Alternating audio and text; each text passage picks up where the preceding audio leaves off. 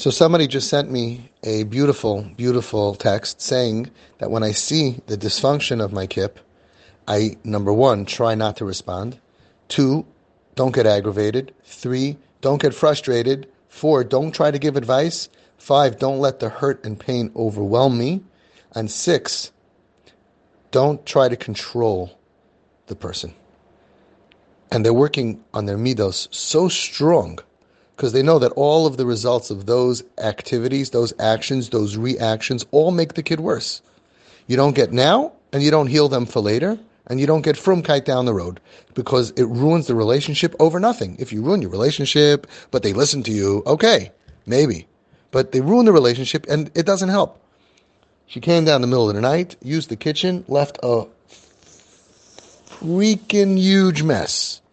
You could see every cup that was used, every potato peeler, the peels on the floor, like a hurricane. And we know that this kid went through pain. And they're never sick. They're dysfunctional, emotionally dysfunctional. So we have to try not to respond, try not to get aggravated, try not to get frustrated, because you know as soon as you do that, the middle finger comes up, F you, drop dead, I'm moving out of here, I'm getting out. And it doesn't, bottom line is, it doesn't help, not for this cleaning and not for the next cleaning tomorrow or next week, and it just makes everything worse. So therefore, this parent is working so hard on their midos. But I took it a step further and I said, no, you're making a mistake. If this child had a physical illness, you wouldn't want to respond. You wouldn't get aggravated. You wouldn't get frustrated. You wouldn't want to give advice. You wouldn't uh, try to not let the hurt and pain over what she did overwhelm you. And you wouldn't try to control. She says, "Oh, I threw up again last night. I have a high fever. I'm sorry. I'm sorry. I came down here, tried to make something. I left you a mess. I didn't clean up after the supper. I'm so sorry. I left my clothes all over the floor." And and you know what? We would say, "No, no, no, Shefila. It's okay. Mamala, don't worry about it. And if they have Nebuch, a real illness that can kill them, we would never think about responding to the dysfunction because we know that they're sick. We wouldn't get aggravated at the activity of the person. We have enough pain for that fact that they're sick and what they're going through. We would never think about giving advice. When you give advice to someone with Nebuch, with Yana Machla, I think you should, you know, or let the pain and hurt overwhelm me? Yeah, the pain and hurt that my kid is sick and, and Rahman al these children could die. And control? How can you control? So when you make one little switch, you don't have to work on all these midas. All these feelings that parents have are because we, Klal Yisrael, do not treat emotional and psychiatric illness as a real machla.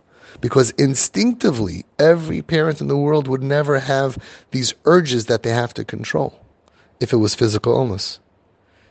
We're so far away from understanding that it doesn't make a difference what ruined your child's life.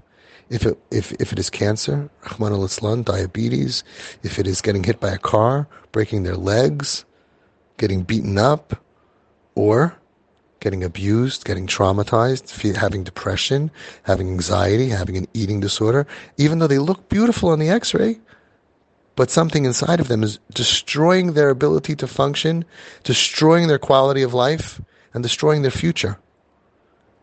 And if we really internalize this, because it's not our fault, because 30 years ago we didn't deal with this.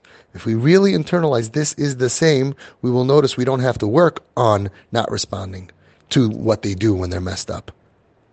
Even if they bash up the car. We know what, where this is coming from. That's just a symptom, that's just a result we wouldn't have to deal with not getting frustrated. Nobody gets frustrated on a chayla.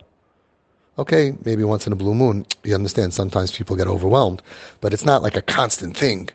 Oh, why did she have to walk outside in a miniskirt? Why, why did she have, why did you have to take the keys? Why do you have to take money? Why do you have to this? What? With these kids, if you don't realize it's a sickness, you end up having these feelings inside of you that you want to respond, and then you need TP to control your feelings because those reactions make the kid worse, and lower your chance of success in the future.